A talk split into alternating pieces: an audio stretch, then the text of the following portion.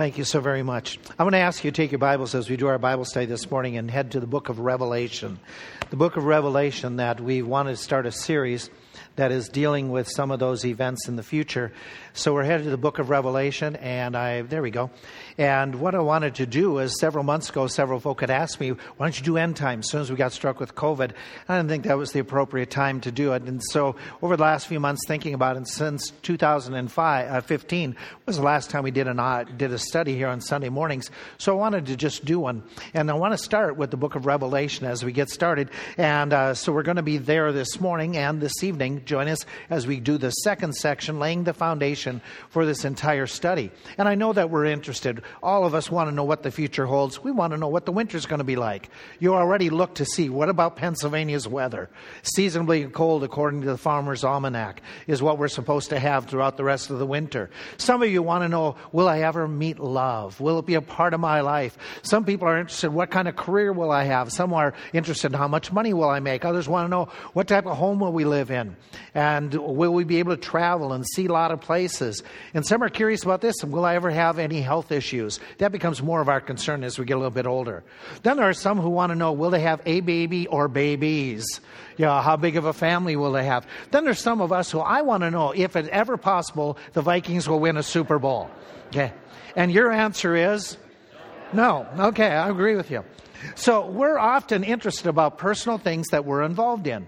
And so we say, okay, how do I find this out? Well, some of us might even pick up those magazines and those books that talk about 2021. What's going to be on the horizon for 2021? And I was hoping that 2021 we would read all kinds of really good things are going to happen. And here's what some of the magazines said cost of living will go up. We are headed for financial collapse. There will be unrest in the Middle East. The world's population will increase. Airline prices will go up and the seats will shrink. How that's possible, I don't know. Okay. Some say things will get more difficult. You read that and you go, 2020 all over again. Here we go. So we, we say, okay, how do we find out about what's to, our future's going to hold? What do we know about it? Well, you and I, as believers, we're going to run to the Word of God because we know the Word of God gives predictions and prophecies. And yet, there's the problem that in the bulk of Scripture, we know that at times God did give personal information predicting people's personal experiences. We know that that's true. We know that God said to Abraham, Abraham's calling him up by name, you will have a son by your wife Sarah. Very specific for him. We know that King Saul was told, The kingdom is going to be rent from you. We know, King Hezekiah, you are going to get up from your bed. You're not going to die of this fatal disease. We know that it was stated, Peter and John, go into the city, you'll find a man carrying water. He's going to let you be in the upper room. But the bulk of us, the Bible doesn't give us personal experiences. I have yet to find a passage, no, no matter what translation, that says, Wayne this is what's going to happen to you. And then if I did, I'd think, which one of the three of us Waynes here this morning would it be? Okay. So we know that we don't have all that specific detail that sometimes we're curious about. And God has told us don't go to soothsayers, don't go to horoscope people, don't go to some type of astrologer or somebody who is going to be able to give you those things. But rather, what we're supposed to do as believers, we're supposed to trust the Lord for tomorrow for whatever the, the whatever happens. We read in the book of James, whereas you know not what shall be on the morrow. What is your life?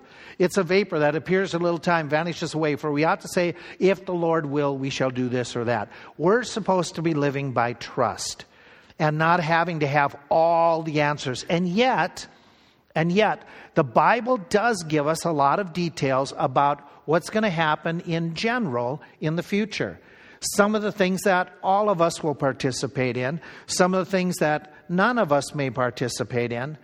And so he gives us some details about what the future holds.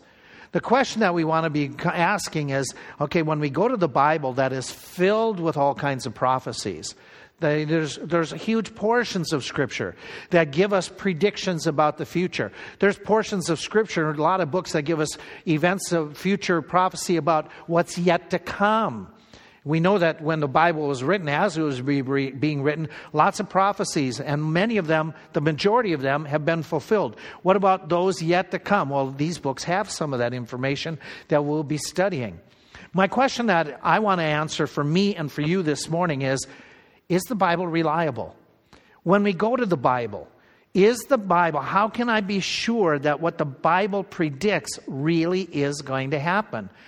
Well, when I go to Revelation chapter 1, verses 1 and 2, which is the kickoff to a book, one whole book given to prophecy, not the only prophetic passages in the scriptures, but one that was all prophecy. He says in the first two verses, there is some evidences, some proofs that help us to understand our Bible is reliable. And he says it, and I'm going to put it this two ways. He says we can trust the Bible's predictions because of its source and then because of its support. Look at what I mean. Okay? He says in Revelation 1 1, the revelation of Jesus Christ, which God gave unto him to show unto his servants things which must shortly come to pass. And he sent and signified it by his angel unto his servant John who bear a record of the Word of God and of the testimony of Jesus Christ and of all things that he saw. From those two verses, God clearly says you can trust your Bible. Before you get started on a, on a prophetic journey of, of examining scriptures, let me start with this. You can trust your Bible. Let me, let me dissect and show you what I mean. He says in the first two verses twice, it came from God. This Bible is from God. This book is from God. He says the revelation, things that are previously hidden, things that are that are about to be new information, it's of, and by the way, that word could be about or from, which would be your third evidence of being from of being from God, which God gave unto John to show servants, to show us the things which must, once they start, go rather, rather quickly, or they're going to come really soon, that come to pass. Then he says in verse 2, who bear record of the, the Word of God. And so from the very beginning of this revelation of future events, he says, This is God speaking.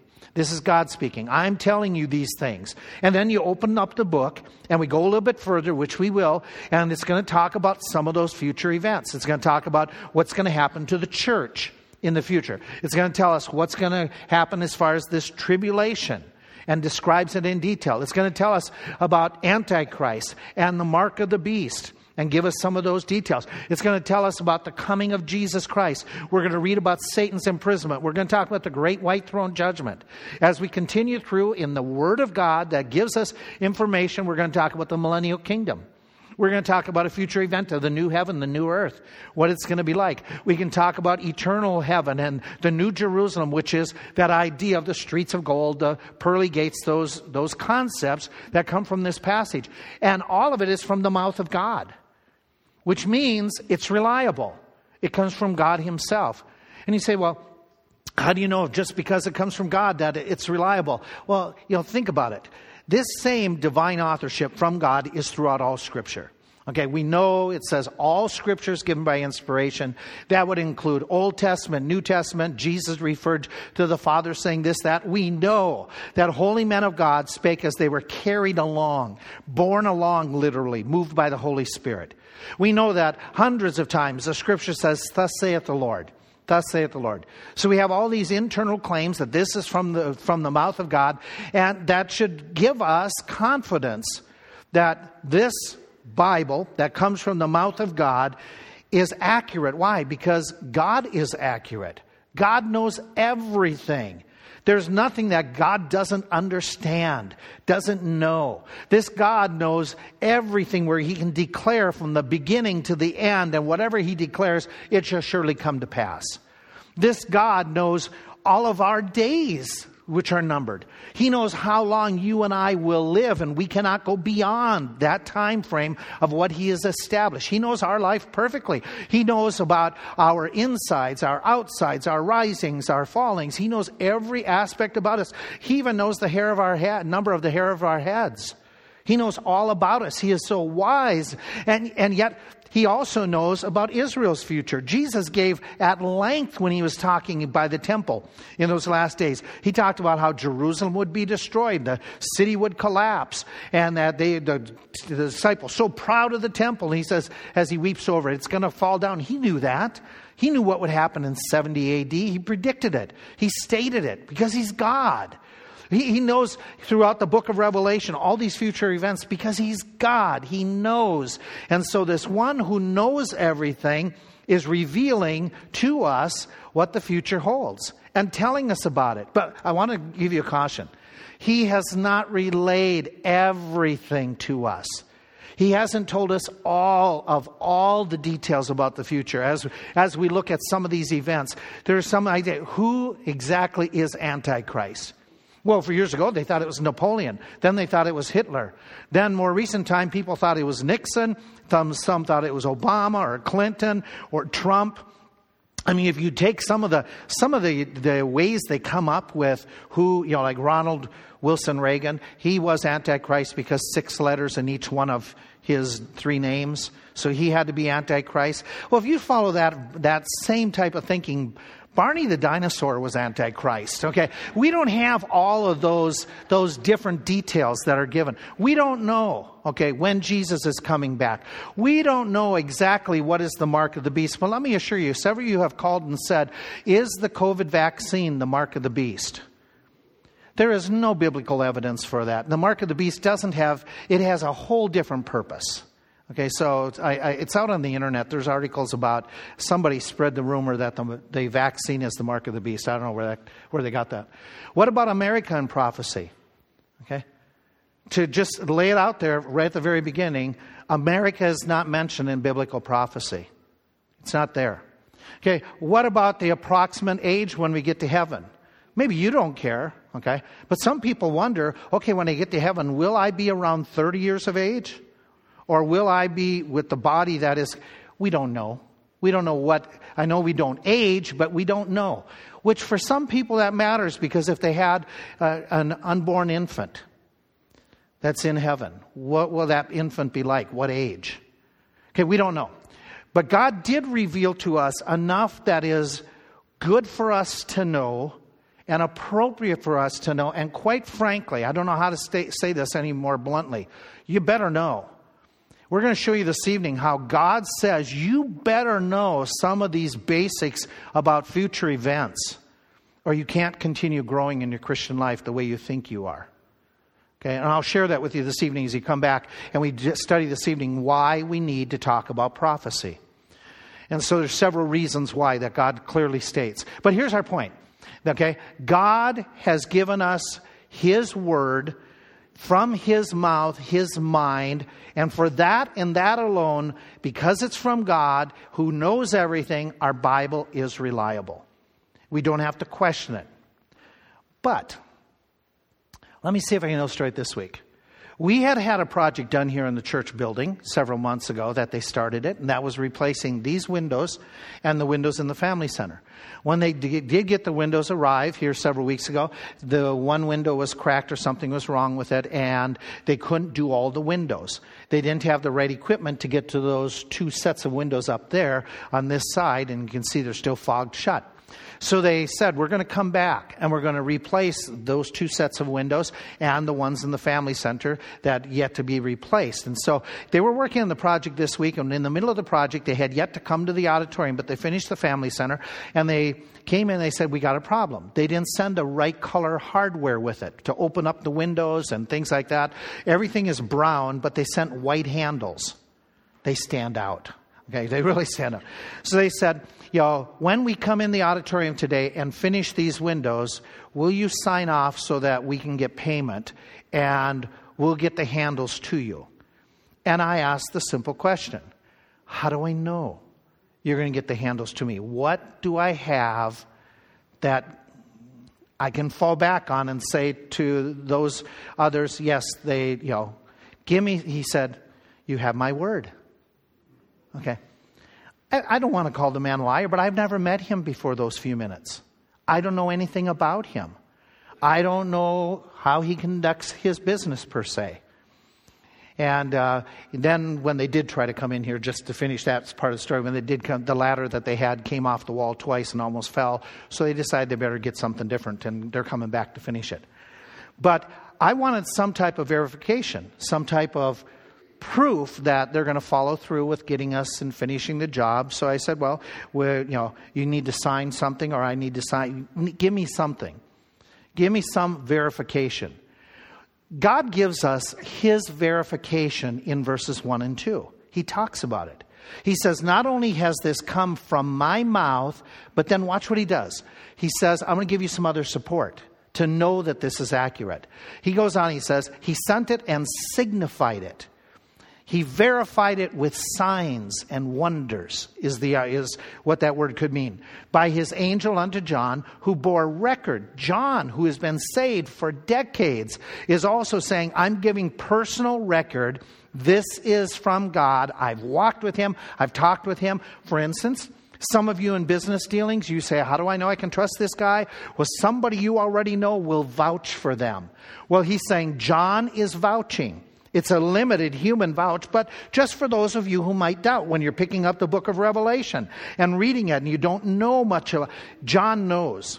John's been involved for a long time. He is testifying. So God gave other evidences, other witnesses, other verification. He refers to it in these verses that tell that will give us confidence our Bible is reliable. Okay, you, you look and say, okay, what do you mean by that? Okay, let me give you three of the evidences we find throughout Scripture that help us to be confident in our Bible. One is this the Bible's track record to date. We're going to spend some time talking about this in a few minutes from now. Its track record. How has God's word done as far as prophecies in predicting and fulfilling them? Another one is the uniqueness of the Bible. What is making the Bible unique from every other book that's ever been written, even though it's an old book? How do we know that we can have confidence in it? This one God Himself set up standards that if somebody was making a prediction, if somebody was speaking on His behalf, they had to fit certain criteria or you don't believe them. And so God set up criteria for the apostles, for the prophets, for anybody who would contribute to speaking. That criteria was essential because a lot of people would be coming through the early church claiming that they were speaking on behalf of God. There was false teachers and they had to evaluate. They had to say, is this guy of God? So God himself said, I set up parameters so that people speaking on my behalf, you know whether they're true or they're false. And they included this type of thing. God said, if they predicted something, the predictions that you can see and you can know that they have made, if they are not 100% accurate, if they have given you multiple predictions, they have to be accurate in all multiple predictions. He made the comment, How should we know that the word which the Lord hath spoken? When a prophet speaks in the name of the Lord, the thing to follow not nor come to pass, that is the thing the Lord hath not spoken, and he's a false prophet which by the way that has application and it, it absolutely separates the bible from a lot of other prognosticators that are given a lot of validity. I'll give you one that's really talked about a whole lot anymore. Nostradamus. Nostradamus is accepted by the world as being this future teller that you can go to him and you can find out about the twin towers falling and all these different events and yet, if you would go beyond what the History Channel would say and start examining in depth, here's what you find his predictions aren't in chronological order, and most of these fulfilled prophecies are not specific statements with detail, that like the Bible is in its specific statements. In fact, if you go into Nostradamus' writings and you do research like some others have done research, you will find that in his writings, in this book that, that has the claims called Century, Centuries, that he made, of all of his writings, he made 103 specific statements naming a name or giving a date or a place. The rest of all these different future predictions, they are, there's no specific date or time or place or name.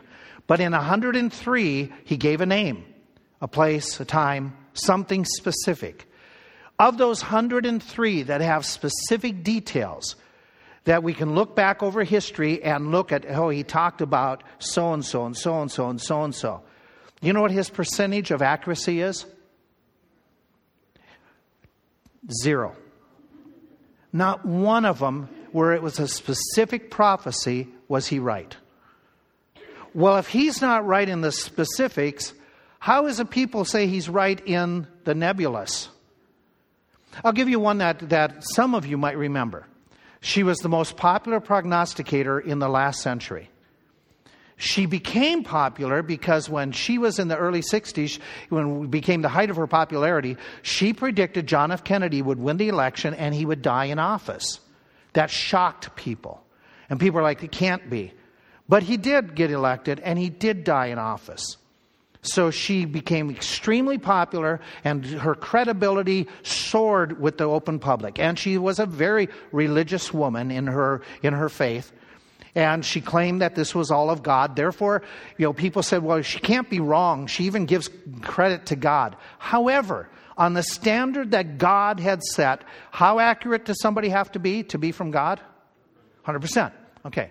I'll give you just a few of her, pro- of her other prophecies, just a few. Okay? World War III started in 1954. It didn't, just in case you're, you know, modern, modern history studies, okay, there was no World War III. Russia would be the first nation to the moon. Was it? You're not even convinced, okay? okay. What about this? Richard Nixon would never resign. Did he? Okay. Jackie Kennedy would never remarry. Did she? Yes. Okay. Vietnam War would end in 1966. Okay. It didn't end until nine years later. She was wrong. If she was wrong in those few, it means she is not from God. Okay. Now, she made a prophecy prediction that even a lot of evangelical churches really put some stock in. She made a prophecy that she said in 1962, somebody was born in the Middle East. She gave the exact time, and he is going to change the world by the turn of the century. And she claimed that this person was Messiah, that it was Messiah that was coming. And then later on, she changed and said it is Antichrist. Okay? She's wrong. Okay, she was wrong in those prognostications. Though the world today then will say, well, wait a minute. If you're saying Nostradamus is wrong and Jeane Dixon is wrong, you know, then the Bible must. Oh, no, no, there's a huge difference. The Bible is 100% in its predictions, which God had established. In fact, God said, if somebody's speaking on my behalf, they have to be pointing people to me, not to another God. They couldn't be standing up and saying these types of things. If a prophet or one who foretells by dreams appears among you, announces through signs and wonders, and if a sign or wonder spoken takes place, and he says, Therefore, I'm on behalf of Baal. He's not from me. Oh, let's go worship Allah. He's not from me. Oh, I, I'm a worshiper of Buddha. He's not from me. He's not from me. Oh, let's, let's go follow Joseph Smith. He's not from me. They have to be sticking to and promoting Jehovah God is the one and only God. God set that standard. God set this standard.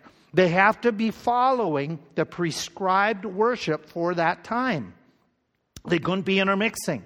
For instance, some of the prognosticators in ancient days, they would do rituals and incantations and they would do all kinds of, of bizarre things as part of their worship service. And God said, anybody who sacrifices their son or daughter, which some did, in the fire, who practiced divination or sorcery or practicing omens, okay, let's take the animal's innards and let's spill them on the ground and we'll read the guts. He says, that's wrong.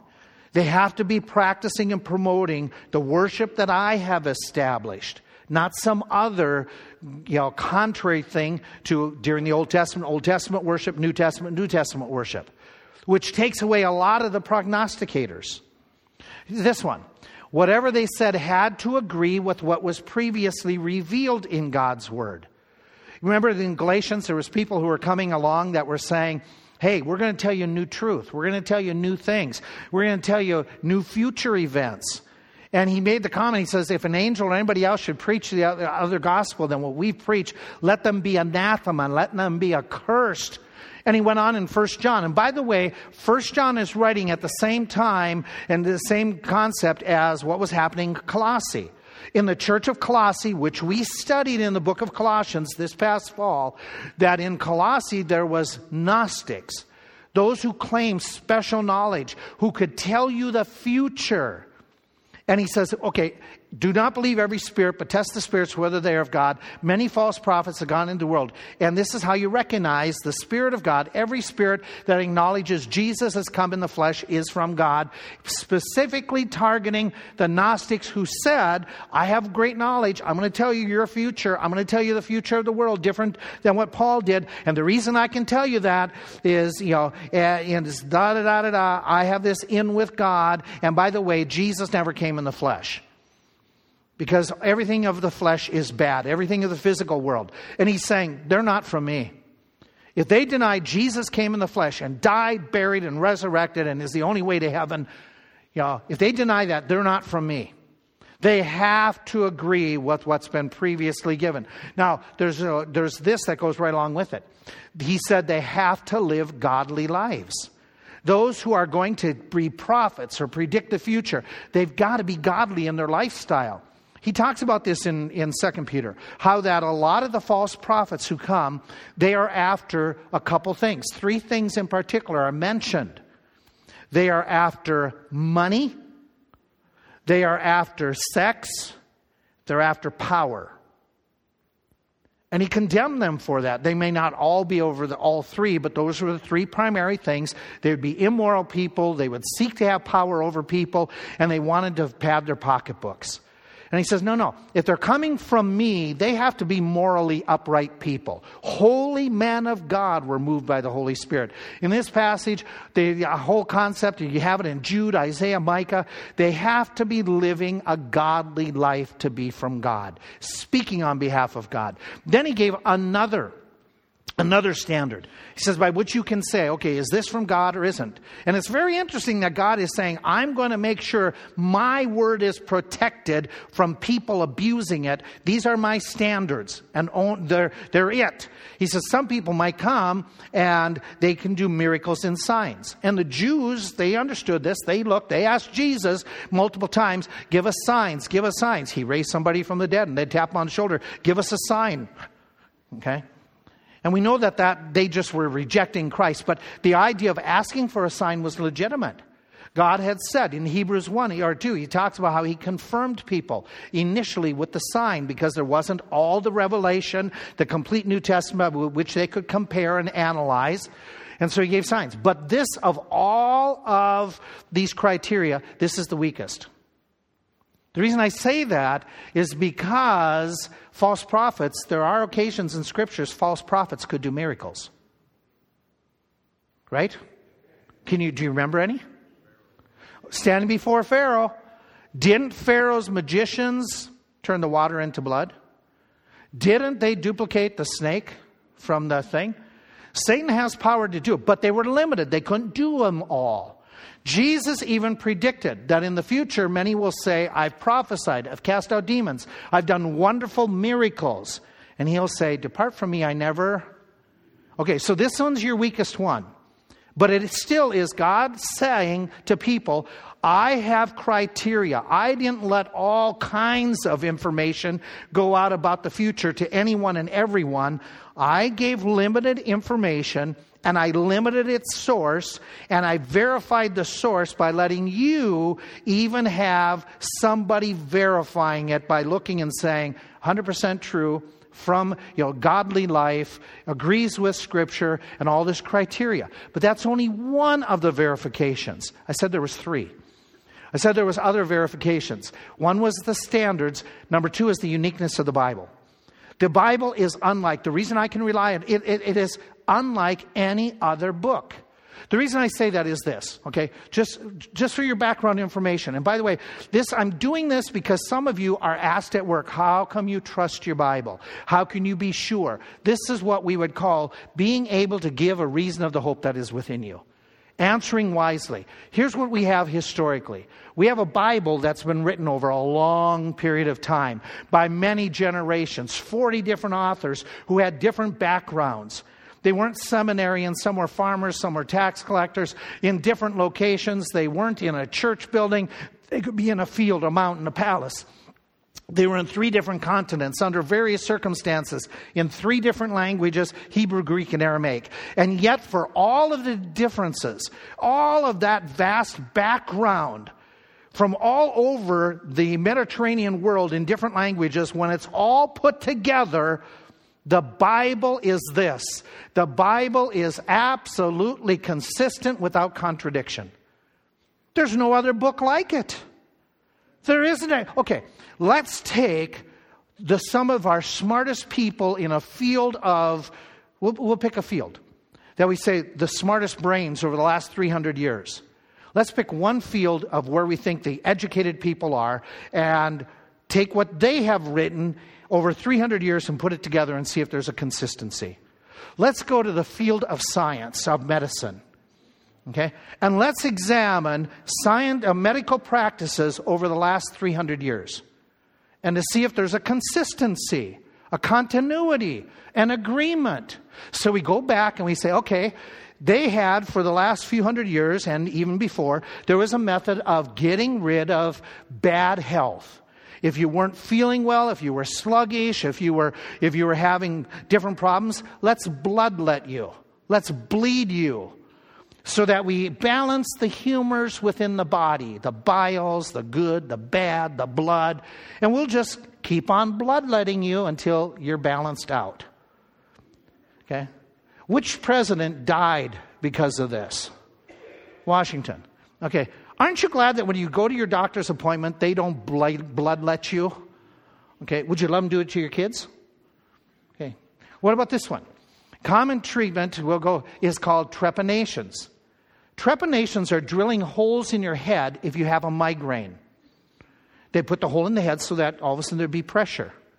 Any of you suffering from migraines, you go there and leave the hole open. Isn't that sound modern and scientific? How about this one? Mrs. Winthrop's syrup. This was a very popular in the United States and then also in England. Very, very popular, um, common cure for babies' ailments. Gums were swollen, you would take it and you could rub it on the gums. If their stomachs were upset, you could give them this. If they were colicky, you'd give them this and they would calm down. Well, it's true. Okay, it's true because research has indicated it was morphine poured into a small bottle. That should knock out most kids, okay? Should take care of the gums. Okay? What about this one? Bayer aspirin sold as a product, okay? Bayer sold to take care of the cough, the cold. This was their product as advertised. What's the first word tell you? They aren't using this anymore, are they? No, no, no, no. Okay? Okay, so medicine has changed over the last years. Mercury was, an, was often used in medicine. Okay? One of our missionaries that we contacted years ago, she had all the mercury fillings put in her teeth in the 50s. Mercury can do what to the body? It can poison the body. Okay? But it was a common cure for swollen gums and rashes, and you scraped yourself out on your, you know, game, playing games. Well, let's just take some mercury and pour, you know, rub it in there. Okay? Aren't you glad medicine has changed? Here, here's one for you. Okay? Ignaz Semmelweis, a doctor in Hungary, what happened in the mid 1800s, he was working in a hospital where they delivered babies as part of the thing. The one ward was only midwives, the other ward was doctors. And there was a tremendous amount of death taking place by the mothers after giving birth within a few days. And they called it the baby bed fever. And the mothers were dying, especially on the doctor's side of this clinic. And so he did research and he was able to prove by statistical study that what was happening is the reason that the midwives didn't have so much is they didn't do the same things as the doctors. The doctors would start the day in the morgue, they would do autopsies. They would then go and examine their patients and deliver babies all without washing their hands ever once throughout the day. Some of you are already grossed out. Okay, so Semmelweis, he wrote up papers and presented it that, you know what we could do to cut down is in the hospital he was in charge, we're going to wash hands between patients and between autopsies and dealing with patients. And so they washed hands, and guess what happened to the death rate? All of a sudden, yeah, it was almost negated. But because by this, by this knowledge, he was implicating which group of people? for spreading disease. The doctors, they kicked him out. He ended up with such, such angst against him, he ended up in an insane asylum and died there because it was rejected totally. Aren't you glad medicine has changed? Okay, here's one. Any of you remember these?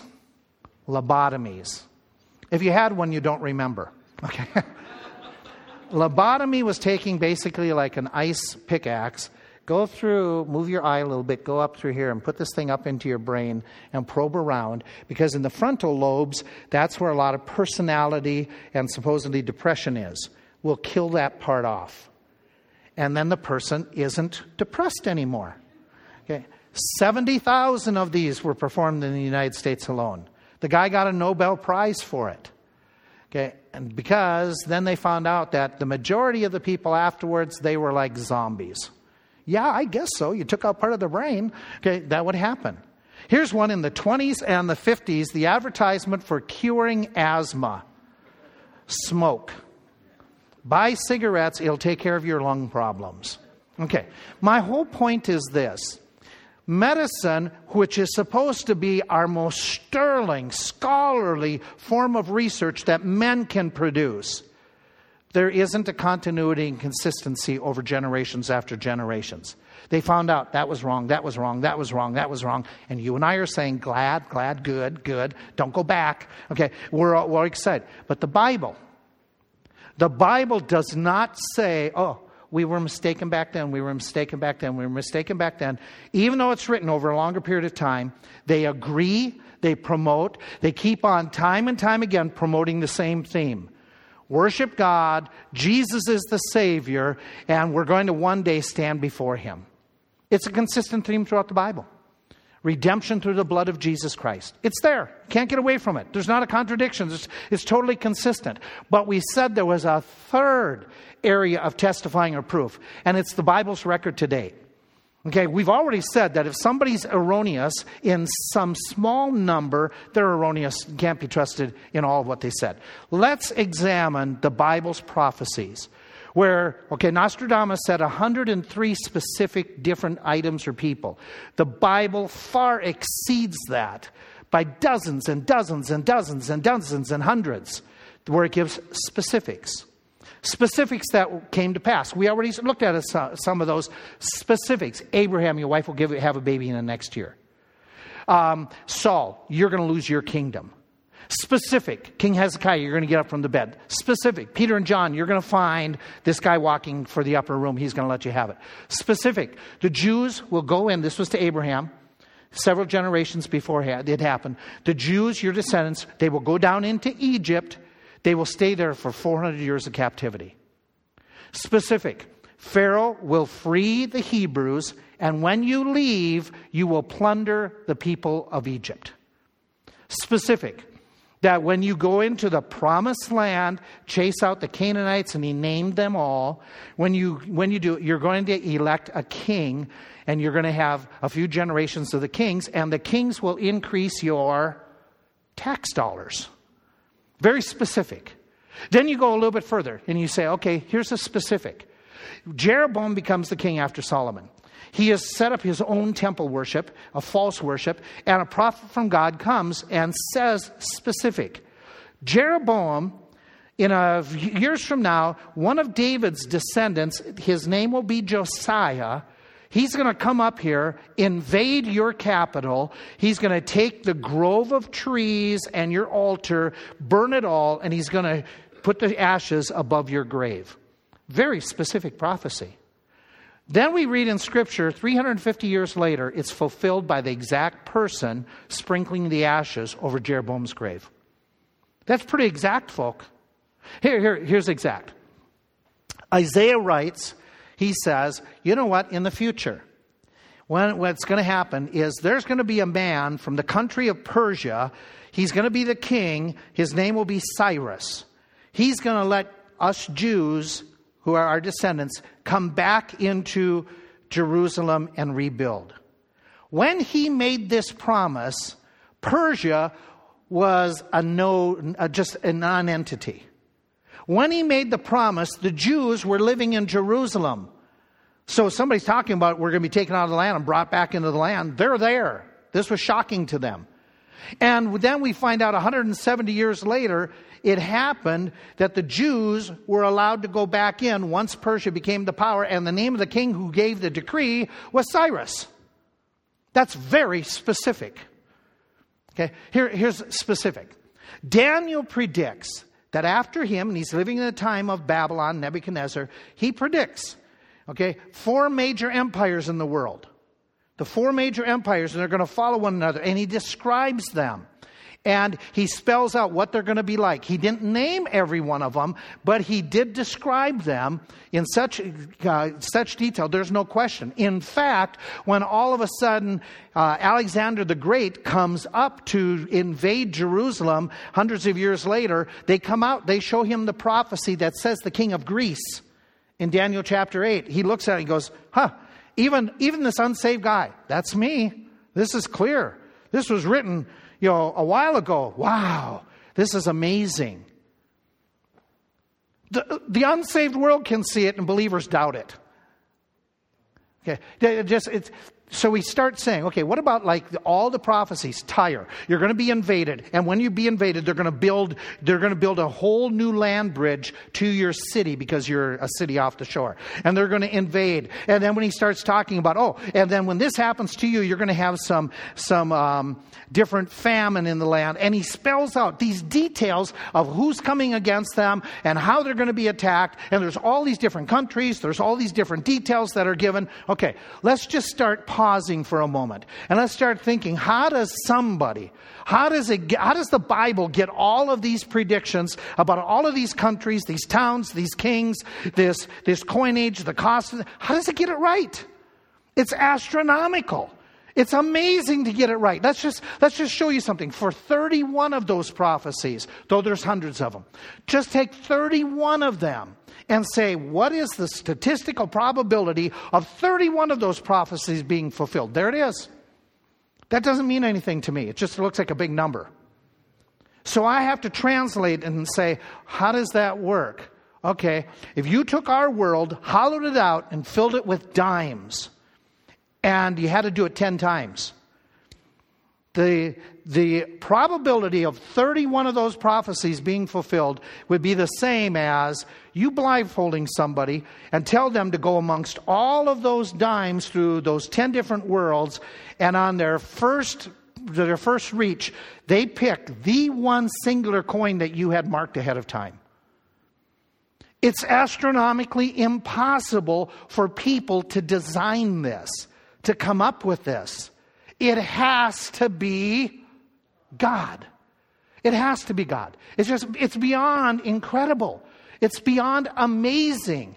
It, it's just, it's profound. God is in control of the events. God knows. God brings them about just as He's, let's pick Jesus Christ. How many prophecies did Jesus fulfill? There's a debate. Some will say up to 451, some will say around 300. And so, whatever the number is, and it depends on how you're dividing up the different details of the prophecies. And so, you say, okay, how did Jesus do all this? How is it possible? And by the way, the prophecies could include his birth, the wise men coming, being in Egypt, being in Nazareth, the way he taught, being betrayed. And it includes things he could not have controlled. There's some prophecies about Jesus that are very specific that he could not, being a human and totally a human, he could not have manipulated, such as the town he was born in. How could he manipulate that as uh, you know, a baby in a womb? How could he manipulate how the courts would do illegal things when they were trying him? How could he have manipulated? He would be put between two thieves. How could he have manipulated them that they would do what to his side? And what about his bones? Yeah, how could he do that if he were just a, a typical person? So we have all these prophecies about Jesus that of every single prophecy given, how many did he fulfill? All of them. All of them. Okay, let's figure out how is it possible for that to happen analytically? How, what's the chances of this just happening? Let's just take 48 of the 300 prophecies, 48 only. Let's do a little bit of analyzing. What is the chance of that happening? That one person could fulfill them all. Okay, this time let's take the electrons. In a cubic inch of dirt, the electrons are the smallest particles you have here that we're dealing with. And you're going to count every one of the electrons. You're going to count them in that cubic inch of dirt. And so you're going to start counting, and you're going to count 250 of them every minute, night and day, not sleeping, not eating. Do you realize to count all of the electrons in that one cubic inch will take you over 15 million years straight? You know, none of us are going to do it. Okay. But let's just say we did. For Jesus to fulfill 48 prophecies, just 48, it's all of those electrons that you just counted over 15 million plus years. Make them big enough that you can put an X on them, one of them. And then you get a friend, blindfold that friend, walk into the pile of electrons and pick the one with the X on your first try. You and I would say it's impossible. But Jesus fulfilled not just 48, he fulfilled hundreds. My point is this my point is, of all these prophecies that were so specific, so incredible, every one of them has been fulfilled. What does that tell you about God's Word? It's beyond, it's beyond our comprehension to realize how accurate it is. It couldn't be manipulated by people. It's beyond people's devices. This is God's word that gives us ample proof that in the past it's been so accurate, and there's not a single prophecy that we know of that has failed. Not a one. By even the critics who have tried to find fault, they have there, there's multiple stories of critics who try to find fault in it and they get converted. Because in their honesty, they realize this thing is so accurate. There's no flaws. It is totally reliable. Some have guesstimated there's 2,500 predictions. And so far in history, and I, again, I didn't count them, so I don't know. But in history, we have 2,000 at least already fulfilled. The only ones remaining are 500 that specifically for the future. If he has been accurate in 2,000 out of 2,500 in the past, then what does that tell you about the future? Nothing? Yeah, if he's been totally accurate in the past, he's going to be accurate in the future. So when we come to prophecies, when we come to predictions, when we start talking about a heaven, a rapture, a tribulation, when we talk about an antichrist, when we talk about a 666, folk, they're going to happen. They're going to happen. A resurrection, a reward in heaven, being with Jesus for eternity, it's going to happen if you're born again. It's going to happen. There's no doubt about it. If you reject Jesus Christ, he will say to you, Depart from me, workers of iniquity. I never knew you. It's going to happen. Your friends and relatives that you don't share the gospel with, and they never learn the truth to call upon Christ, they're going to end up where? In hell, because who said so? God predicted it. Does God doesn't want him to go there. He tells us about it so that we would do something about it. So this idea of learning these things isn't for us just to say, "Ooh, wow, I know something." It's for us to do something with it. Now, let me, let me take you to this spot as I wrap up. If we can believe everything that God promised, what about the promises that He gave you? That you wrote down at the beginning of this service? That you wrote down that, hey, God promised me this, and I have no problem. But some of you wrote down, I have a problem with something that God promised. I struggle with, I will never allow you to suffer that which you are unable to handle. And I battle with that. Wait a minute. If he's that accurate in the past, he's still accurate now. If he promised that he would answer your prayers, he's answering your prayers. Maybe not the way you want it. That might be the issue. If, he's, if you say, but, but I do this thing over and over and again, and my family hasn't forgiven me, and, and I struggle with forgiving myself, but God is faithful and just to forgive us if we confess. God's promises, though you battle with Him of providing your needs, there's being with you and never leaving you for, they're accurate as well. We can trust in God. We can rely upon Jesus Christ more than we ever have because He's given us proof. It comes from His Word, He's the source, and He's given us other support. Which I close with this if you have yet to call upon Christ as your Savior, you have to. You must. Because unless you are born again, you cannot, will not see the kingdom of God. You must be born again. Jesus says that no man comes unto the Father but by him. But whosoever shall call upon the name of the Lord shall be saved. If you have yet, you have yet to call upon Christ, then this is the day of salvation. Don't delay. Jesus is the one that will get you into heaven if you repent of your sin, ask Him to be your Savior. As I close in prayer, we're going to have one of our staff go over to the side door. And if you have questions about your future destiny, while I'm praying, feel free to go over there and talk with them. And they'll talk with you in private. I'm going to pray and then stay here. And if you have questions even afterwards, you at home, you have some questions who are viewing, please contact us. The Bible says these things have I written that you may know that you have eternal life. It's a promise of God. God never lies. God wants you to be confident. Father, we thank you for this opportunity just to reflect on this truth, this apologetic of our Bible being so accurate and so we can be so confident in it. So that when we start exploring what's ahead and when we start exploring the future, though it may sound phenomenal and fabulous, Lord, it's going to happen because you're in control, because this is what you said. And we thank you, those of us who know for sure we're on our way to heaven because of faith in you, we thank you that we know that we're going to be in heaven one day. We thank you that we know that we're going to be reunited with loved ones one day because you said so. For our loved ones that we're praying for, Father, if they don't call upon you, we know that they'll end up in damnation. It's just as true. And so help us to have incentive. Help us to be spurred to respond to the truth of the Word of God. Help us to trust this week when the bills come in, when problems show up, when the doctors call, when tests are being run. Help us to trust you more and more because you are so reliable. Your Word is so reliable. Thank you for this simplistic study. Thank you for these folk listening and being attentive.